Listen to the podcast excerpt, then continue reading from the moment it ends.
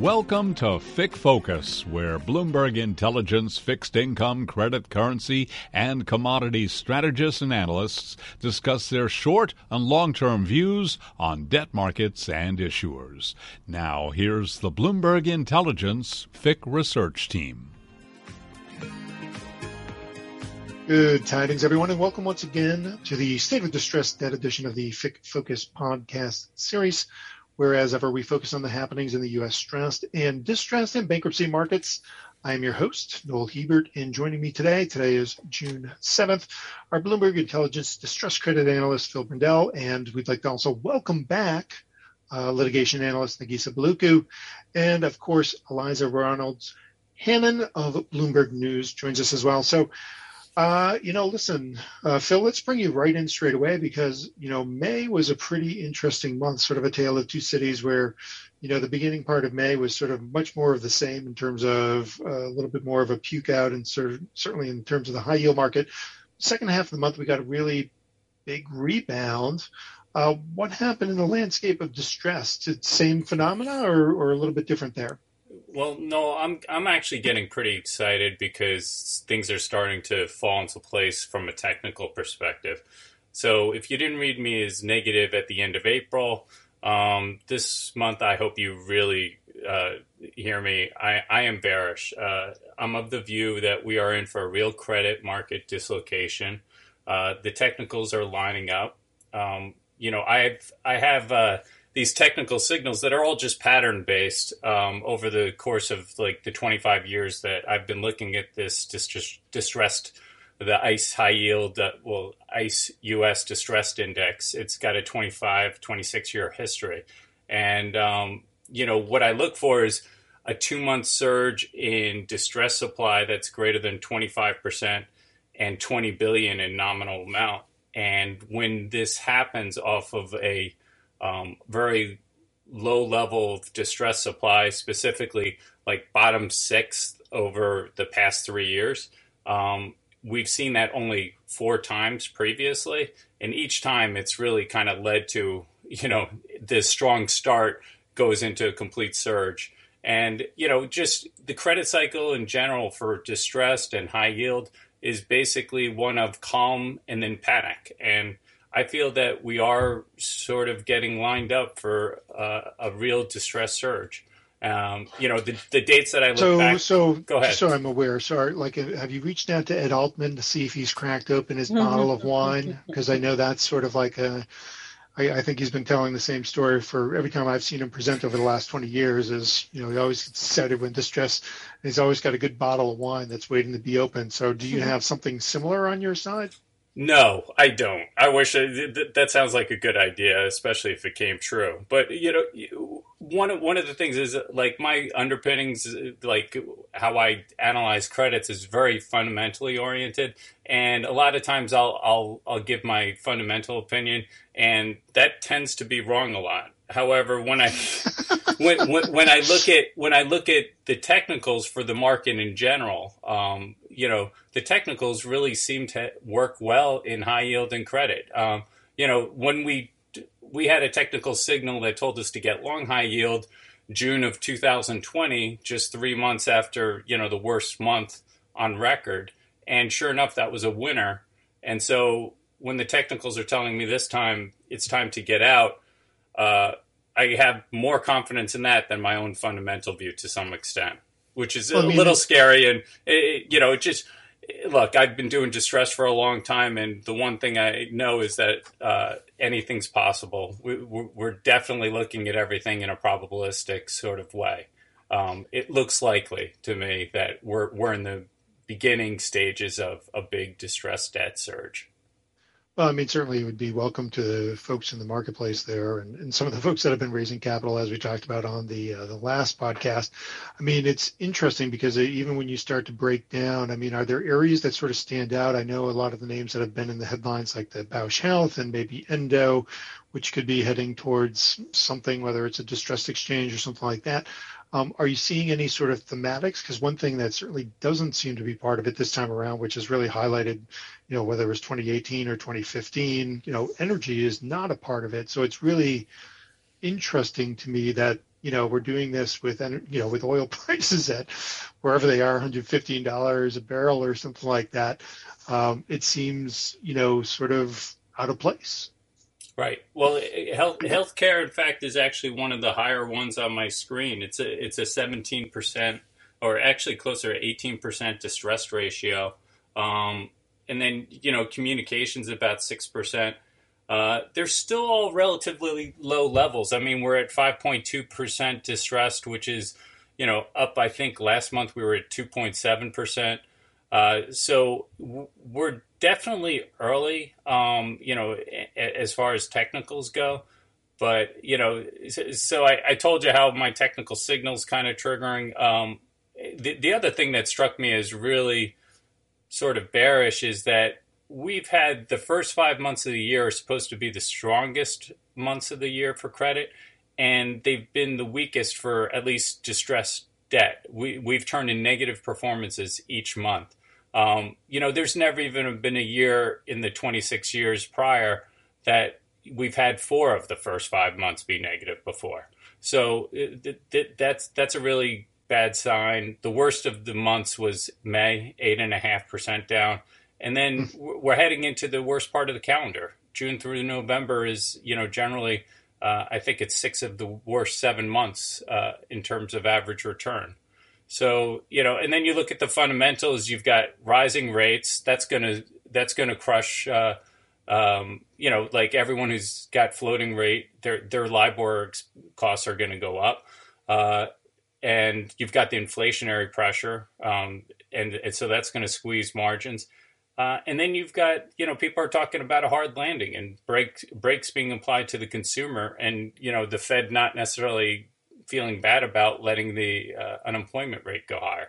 So all these things just sort of say, hmm, maybe, maybe we will see credit. And then and then there's the technical aspect that the market tends, at least in credit, it very much tends to be a risk on, risk off sort of mindset. And so uh, yeah, right these... now it feels like we're churning a little bit in that, but I, I want to bring in Eliza here too, right? Because Eliza, you're you're spending a lot of time sort of talking to people that are in this space, and you know, are you hearing similar things? Is there sort of like a, a little bit of a, a flitter of, of excitement building out there that maybe there's going to be finally something to do uh, in the marketplace? Yes, there is. People are cautiously optimistic, of course, not wanting to really admit that that's, uh, you know, we are those people who actually want things to go wrong. But I'm also hearing a lot of um, you know, specifically from restructuring people, they're saying we're not quite there yet just because there's been so much liquidity in the market.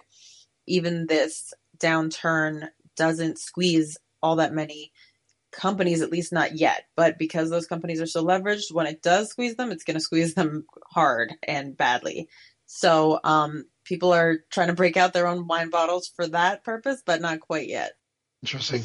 So, so maybe uh, now's a good time to maybe pivot into sort of specific names, and I think one that's certainly been, uh, you know, in the news once again, or I guess maybe persistently.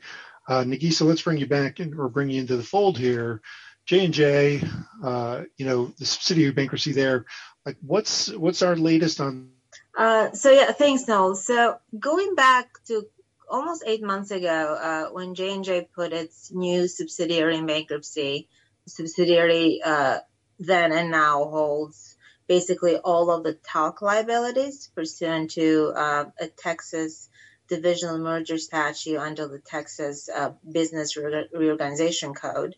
Um, it separates the assets from liabilities, and the statute basically maintained that the that the separation doesn't constitute a transfer, and uh, if there's no transfer, there's no fraudulent transfer. So that enabled the company to conduct the super swift process of uh, of uh, putting the sub holding all the talc liabilities, incorporating it in Texas, and basically later that day switching it to a North Carolina company for purposes of filing in North Carolina. Last year, actually, among the many challenges um, the talc claimants managed to uh, take the company, uh, convince the North Carolina judge to uh, push the company to a New Jersey court as the more appropriate court.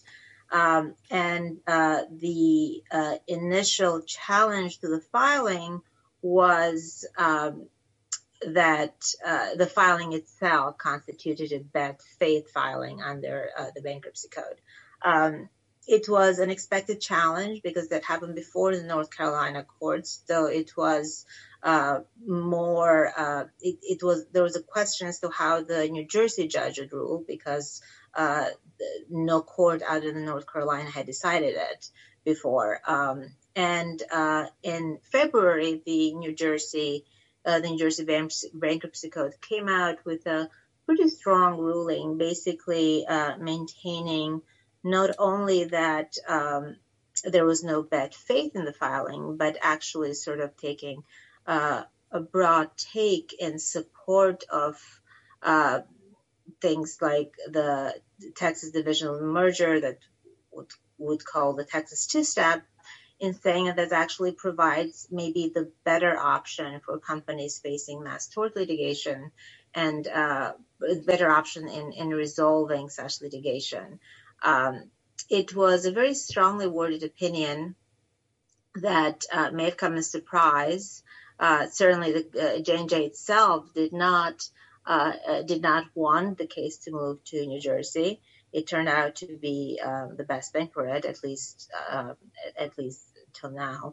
Um, and from then on, the case is on an expedited appeal route. It was certified for appeal to the Third Circuit, so it skipped the district court where it would normally go uh, after the bankruptcy court, and uh, is there is there now. Um, and uh, the opinion was sort of interested in several fronts.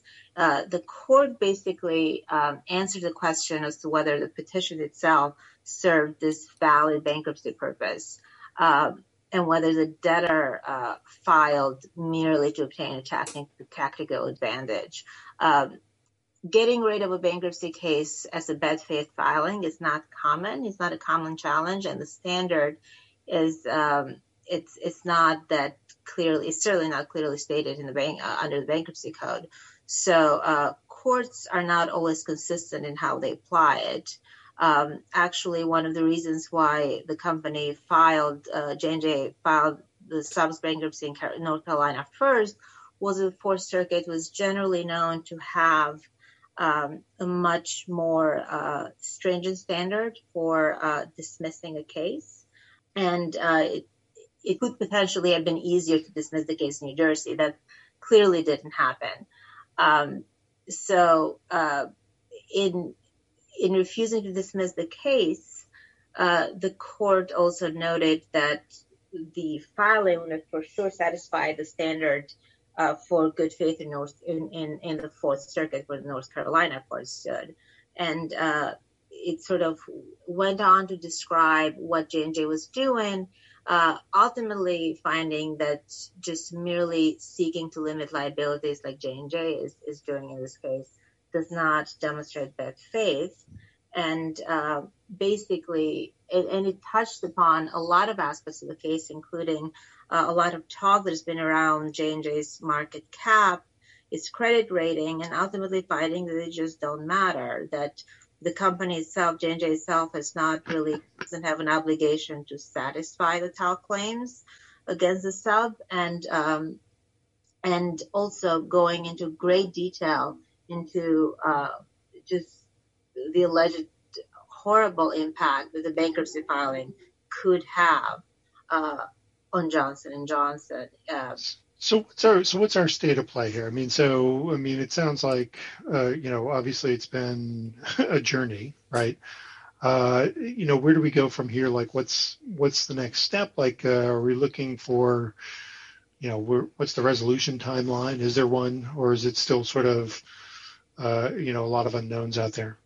So there are a lot of unknowns, and which could lead itself to a pretty lengthy resolution timeline, which could be a good thing. Would, uh, ultimately be a very good thing for J and J because through the date settlement. Um, the next step is to have the Third Circuit hear the uh, good faith challenge uh, for the filing of the case, and uh, they very well may reverse the bankruptcy court decision. Uh, the Third Circuit does have has mm, it, it, is less strict than the Fourth Circuit, for example, in terms of dismissing a case, which was one of the reasons why J and J didn't want the case in New Jersey to begin with. Um, and then following that, uh, we have examples of what's happening in North Carolina now with the two cases that are there uh, that uh, filed pursuant to the Texas two step, where you could challenge the case from a from a substantive consolidation standpoint and seek to join the assets of the parent with those of the sub, effectively just negating all the benefits of filing under the Texas two step. Uh, that obviously will take a while for that to re, to to for, for that question to come up in J and J, but it is happening in North Carolina right now, and the court has allowed a challenge. Um, outside of that, there are challenges to the funding agreement. The funding agreement is the main asset of the sub, which is an agreement funded uh, by J&J. It started with $2 billion, expected to go up through negotiations, where J&J is um, promising to cover these talc liabilities. We could challenge that. But more broadly, if the case stays in bankruptcy court, uh, then you the parties will be subject to what's what would call this estimation proceeding, which again is not very well defined. It's sort of a quasi trial, not really a trial. There's no jury. Um, that the bankruptcy judge gets to decide sort of what uh, what the overall liabilities will be, and by overall I mean both present and future. So both uh, current victims and victims that don't know that are victims right now. So, and that's what makes sort of the bankruptcy court solution to this uh, to these types of claims so unique because it it would resolve those those questions as well. Negisa, just zooming out, um, you know, it seems like there's been decisions on column A and column B in terms of just how much of a green light the courts overall are giving to the Texas two step strategy. Um, but as far as, you know, if you're going to put yourself in the position of other companies, you know, potential future two step takers, um, do you think that the net result recently has been a green light to you know the validity of or at least the feasibility of this strategy? Or is have any of these decisions um, had a bit of a chilling impact perhaps on companies assumptions that this is an option for them? So i think it would help the sort of faint uh, mass tort defendants can do right now and the reason why there's such an interest in the system, I think, is because the other options just aren't that great. We know, for example, that we can't use class actions to resolve the cases. The Supreme Court in the 90s did away with class actions and prohibiting them uh, to resolve mass tort litigation. So, with that aside, all we're really left is with uh, the multi-district litigation, which the New Jersey called the court called it sort of a slow pace um, uneven race to the courthouse. Uh, with sort of the bellwether trials, which have been all over the place, uh, that they've uh, that they haven't really managed to give a clear view as to where um, the talc claims and the ovarian cancer cases will go. Some have been settled ahead of time. Uh, so companies facing such cases, it's um, it is it is certainly tempting to go the bankruptcy route. Uh, we do not have an answer at all as to where um, the bankruptcy courts will go with it. We have this initial good faith, bad faith filing, both in Jersey and North Carolina courts. Uh, both courts, the bankruptcy courts, have so far deemed these cases to be filed in good faith and allow them to proceed. Uh, and by doing that, have opened the door to at least settlement discussions through mediations or otherwise. Uh, but we do have the Carol- North Carolina courts going further and also allowing challenges, as I mentioned before, in terms of substantive consolidation in having victims try to consolidate the parent with the subs uh, that right now mainly hold only the liabilities. Uh, we don't have results on those. Uh, but um, but as I said, no matter what, just the fact that this case is are still in course and remain there. It's almost been eight months for J&J mm-hmm. to begin with, right, is positive for the debtors. Um, and also if you get into the nitty-gritty details of J&J itself, the court is very much pro-mediation and the medi- even the mediation order has some what I'd consider sort of kind of atypical components to it that are meant to urge the parties to um, make as much progress in mediation as possible.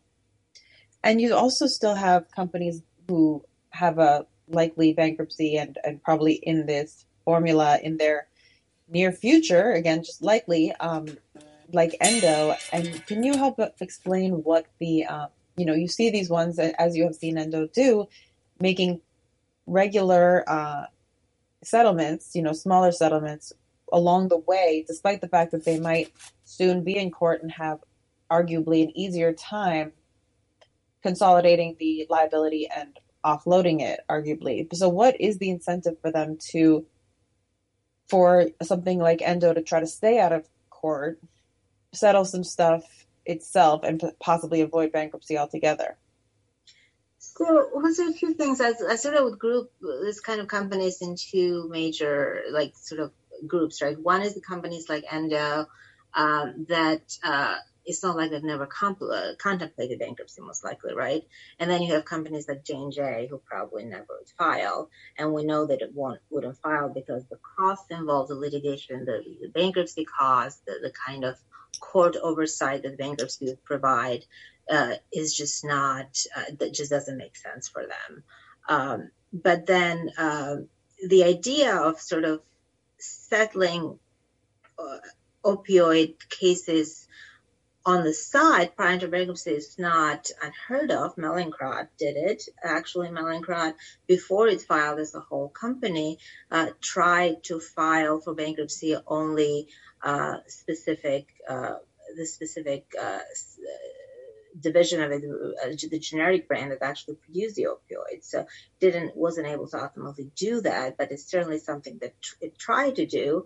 And their opioid settlement happened all out of court, and it wasn't something that um, caused a lot of delay in terms of in court. So these, so just the ability to shorten bankruptcy process would be a huge benefit to begin with. Yeah. Uh, but what the Texas two step does is that even sort of aside from endo, it gives the option to companies like J and J who would probably would never consider bankruptcy for whom it doesn't make sense to have that court oversight of non-ordinary course business transactions, for example, to consider it and and uh, and become successful at it, if only for being able to remain in it for long enough to achieve some sort of settlement.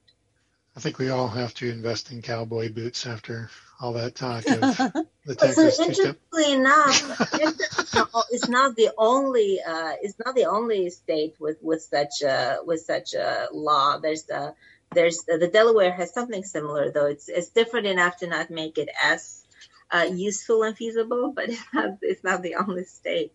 Mm-hmm. All right, so maybe we pivot now and, and let's uh, you know, another name that uh, we spoke a little bit about the, uh, the last podcast, but uh, still in the news, maybe with some refinancing activity, Revlon. Revlon, yeah. Liza?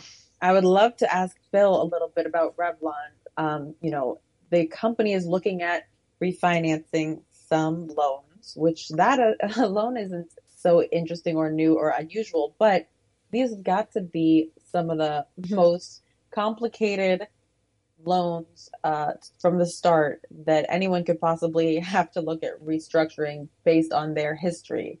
Um, Bill, I mean, how how do you how do you refinance loans that uh, have been through so much uh, drama already that no one necessarily knows where they even sit or who owns them? Yeah, no, it, it, it's it's going to be really interesting for Revlon, and you know, one of the thing that's particularly interesting is just the reporting on this because apparently the Wall Street Journal came out with an initial article where they discussed, you know, that they they pointed to the loan that was in, you know, subject to the Citibank payment and that they paid it down and said that those were the lenders that were negotiating. And that would make sense because that in in sort of temporal order that that that's coming due in September of 2023 but it turns out they're actually talking to their most senior lenders, uh, the uh, the BrandCo uh, lenders who did the transaction in May 2020. Now, this is a great piece of paper if you're, a, you know, an investor in the credit markets. Um, Noel, tell me the last time you saw the, a first lien uh, loan with the highest coupon in the in the stack. At, at it's twelve percent cash pay plus another two percent PIK. so it, it's an extremely attractive paper. In fact, the PIK just turns out to be a little bit more than what it's actually getting amortized at. So it's a it, it's a great piece of paper. It's first lien. They moved the assets like Elizabeth Arden and some other assets. In fact, actually, all they really left was the old Revlon in the other uh, in, in, in the other loan uh, as collateral. And so this BrandCo loan has all of these other assets segregated where they just have a first lien on it, and then they also share the first lien on the Revlon assets as well.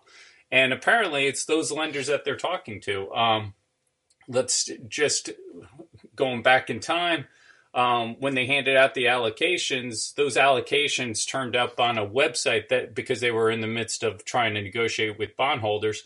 And at the time, uh, the the big five, Angelo Gordon, Ares, Oak Hill, King Street, and Glendon, they own they they were allocated 1.56 billion of the 1.8 billion of uh, term loans here. So that's the first lien plus the second lien. So they really are.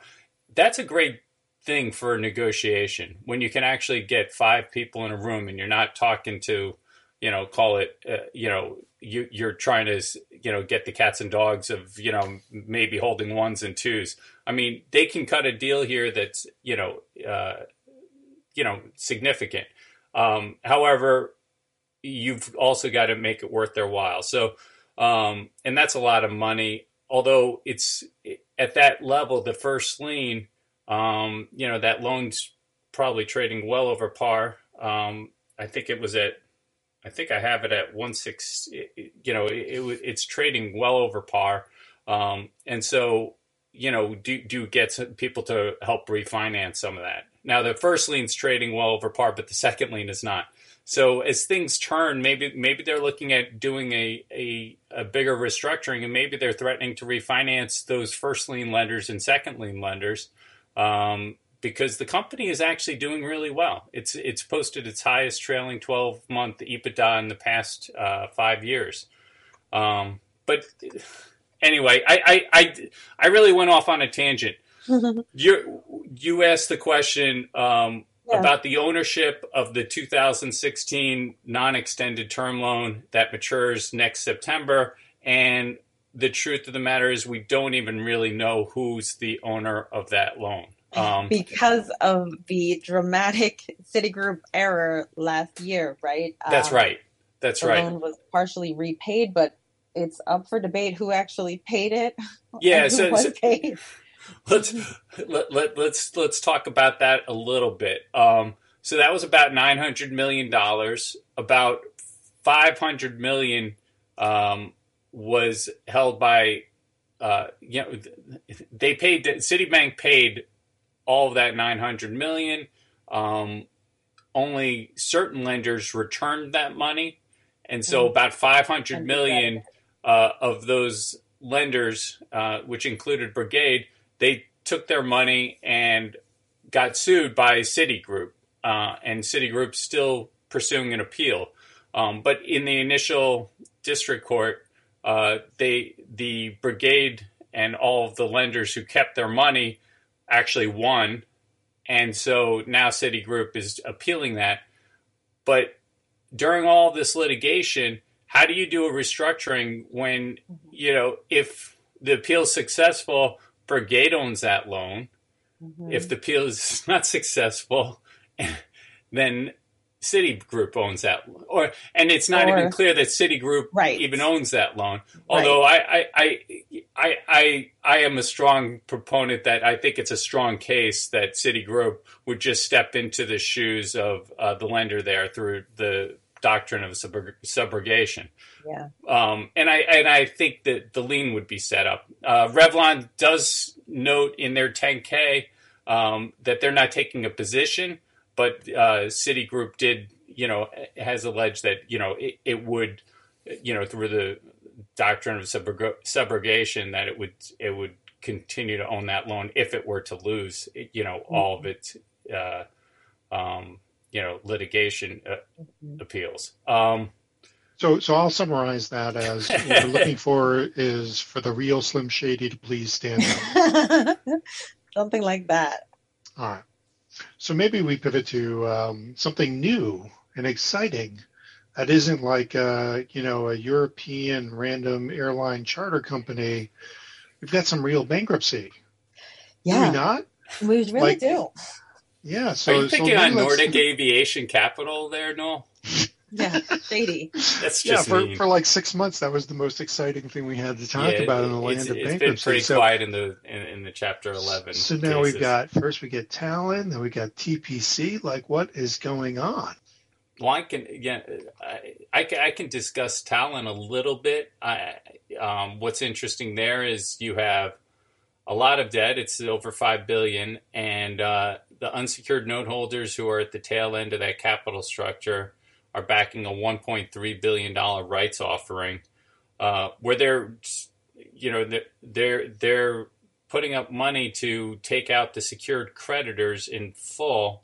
However, it's they're looking at like a 12 to 18 month bankruptcy, and the secured creditors are supposed to be taken out at full, but the, right off the bat, the revolver lenders have agreed that the adequate protection that they'll take is just um, replacement liens, and uh, they don't need to be paid current interest. So all of the secured lenders there are not getting paid current interest as adequate protection, which is, you know, to the extent you're saying on one hand, oh, we're going to take you out in full, and then on the other, oh, by the way, you're not getting paid currently. Um, the secured creditors are a little bit perturbed by that. They've noted that in the first days, and you know I expect that um, this is going to be a little bit tricky because also when uh, they counted the dollars, it doesn't seem like it, there's enough money there to take out the secured creditors in full. So there's more more to come there. Uh, the unsecureds, by the way, are are led by, um, and I, you know, forgive me, I don't have a lot of uh, knowledge on these firms, but uh, the, the, the the funds are Rubric Capital, Castle Knight, and well, Nuveen is is more familiar. I'm more familiar for their municipal bond uh, platform than uh, necessarily the, the, the credit and distressed uh, shop. But anyway, those those three are the largest holders in the unsecured note holder group that's uh, doing the backstopping this rights offering. Interesting. And then Eliza, you, you had a little on uh, TPC, or do we know anything about that situation in terms of? I mean, it's relatively recent, right? So. Yes, it is, but it's already gotten dramatic. There was a big first day hearing battle um, everyone wants to kind of fight each other for the right to lend the dip. But re- what really stuck out to me was that the dip that was sort of the default proposal that uh, the company rolled into bankruptcy with um, involved lending only at most $85 million of new capital um, and rolling up, I think, almost 250. So that seems very bold to me on the scale of creditors trying to roll up a lot of their previous debt and, and into the dip to make it have the highest priority, it sort of is echoing the priming battles we're seeing elsewhere, but certainly started everyone off with their claws drawn. Um, and now, after a bit of a fight, I think that they've settled on um, moving forward with that original dip, but everyone has preserved their right to challenge it. Um, is that right, Phil? Yeah, so uh, yeah, I, I think they got interim approval. I think people got comfortable with the uh, dip because it was one of the things that they preserved was uh, people's ability to challenge the uh, the specifically the, the the ranking of um, the ten and seven eighths notes, which were priming mm. senior notes that were put in in 2021 and that's that's what's theoretically being rolled. But that's pending a okay. final approval, so that's going to be fought as well. But uh, the, the, I think the final hearing, the final approval hearing, is June 29th there. And in the meantime, I think we're going to hear uh, summary judgment arguments on uh, one of the things that they did in 2021 was they changed the intercreditor agreement such that uh, the ten and a half notes. There's 930 million of those. They had a first lien on the PP&E and uh, everything, but the, what the uh, receivables and inventory uh, collateral was, and so so what they did in that uh, intercreditor agreement amendment in 2021 was allow these notes to go ahead of it, and so now there's two, over 200 million dollars of notes uh, that are in front, or at least that's the way the company views it. And one of the things that the and the two firms are Bayside and Cerberus.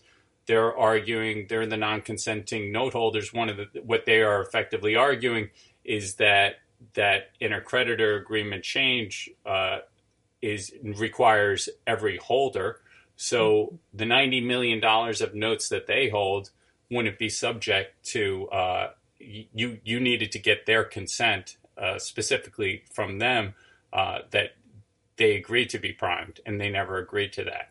So that is very much uh, up for a legal argument, and I think that's what they're going to tackle or try and tackle ahead of June 29th, although that schedule is, I think, being negotiated actively as we speak.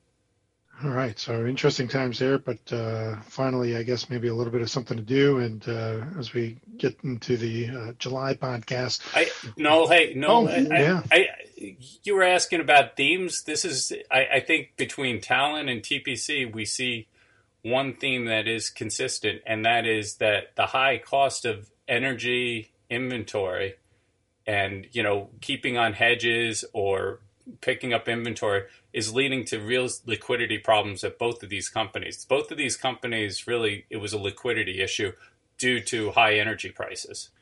yeah, So well, I mean, talk about flipping the script uh, you know, the last couple of waves of uh, distress that we've gotten. So, yeah, certainly something to keep an eye on. And to your earlier point, uh, to start the call, right? I think one of the big things that's going to be uh, worth watching as we move through the second half of the year is going to be all that margin pressure. Uh, that's certainly going to move through a lot of the P and Ls in the space. Uh, so that will definitely be interesting. But uh, let me go ahead and see if anybody has some last words. Let's start with you, Negisa. Any last thoughts before we leave our fine listeners for the month? Oh, I'm excited to be back. I'm excited to look into the new cases, and J&J will probably continue to be excited for quite a while. Yeah, it sounds like years. Sounds like Erin Brockovich action going on there. Uh, Eliza, how about you? What, what what's on the plate for the month ahead? just following a lot of these um, increasingly dramatic battles. Um, certainly, been hearing that more creditor on creditor violence is to come.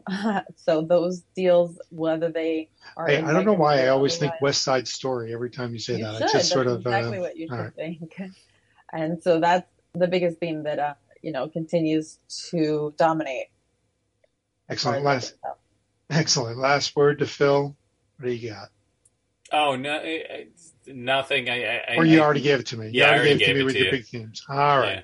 So with that, uh, we'd like to thank everybody for uh, dialing in once again. And as always, we look forward to uh, circling back up with everyone in July. Take care.